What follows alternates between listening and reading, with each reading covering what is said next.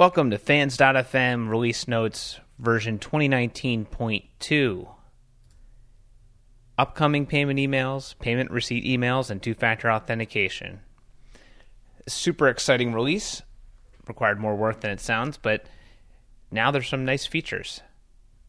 Members who subscribe to, who pay and subscribe to podcasts and Fans.fm will now get an, an upcoming payment email which I think is pretty helpful, seven days before the payment's going to be going to be made. And they'll also now get a payment receipt email whenever a payment is made. This may seem like obvious things that uh, should have already happened, but you know they haven't until now. So, in an effort to kind of bring fans.fm up to where I think it should be, uh, before kind of pushing on it more, uh, these are the kinds of things, these emails, notifications that people kind of need and expect. And the upcoming payment email, I think, gives people a chance to, you know, decide if they're going to renew or not feel like um, there's a surprise when there's a, a, charge on their bill, on their credit card bill. So that's how that works. Uh, the way and when that works, uh, payment receipt emails will be sent as soon as soon as Stripe tells me that the payment has has been made or the charge has been made. And upcoming payment emails will kind of be assessed at 8 a.m. every morning and sent out then. Okay, uh, the next big feature is two factor authentication, which is now supported for all accounts on fans.fm. I'd consider this to be kind of like a beta release of two, th- two factor authentication. I mean, it should be fine. I'm using it myself for my account, um, but I want to see see how people respond to it, and I think I need to add some more explanation as to how it works. But for now, if you're familiar with two factor authentication using Google Authenticator, this works. Um, with that and in, in, a very similar way that you've probably seen and used on other websites. So, how it works is you can set up a two factor device.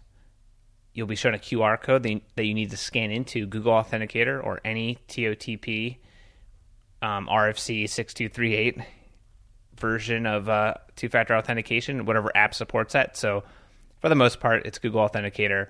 I use 1Password. One Password supports two factor auth this uh, in this form so what you do is you scan the QR code with your app. Um, it then will give you a new time-based generated code every 30 seconds or so. You'll then be asked to enter that in, um, and once you do, and validate that you know you have a two-factor device um, that is working is generating the correct codes. And after you've entered it in and it's validated, then two-factor authentication is enabled.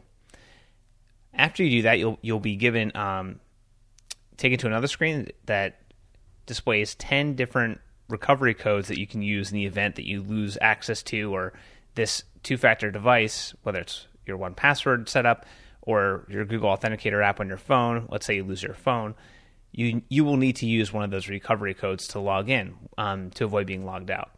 Um, so, like a lot of two-factor authentication situations, you a recovery code is uh, or a series of them is something you should really save uh, in the event that that happens. Um, and again, if you're already logged in, and I have people logged in right now for I think six months at a time on a trusted device, um, you can always go in, and if you're already logged in, you'll be logged in, and you can you can you know disable two factor, or you can do it another way. But if you need to log in, you know, uh, to a new device, you're going to need to present that two factor generated code.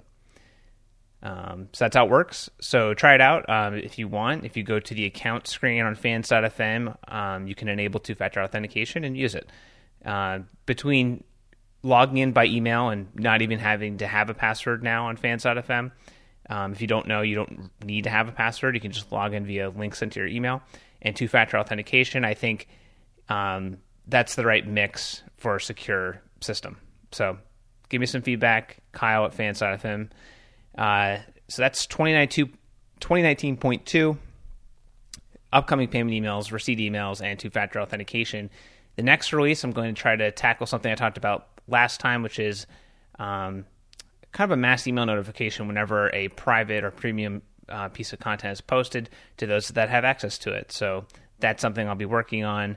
In addition to maybe starting to bring back some of the analytics and uh, deeper data stuff that I, I have collected in the background, but um, currently I'm not, am not showing to podcast man- managers. So, uh, so maybe the next release I'll handle some more email uh, work in terms of getting an email every time um, something like the Majority Report or membership only show posts a new episode, and maybe getting back to uh, implementing some of these analytics features.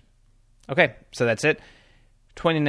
2019.2 has been deployed and is in the books. Uh, I'm Kyle Shank. You can Email me at kyle. Thanks for listening.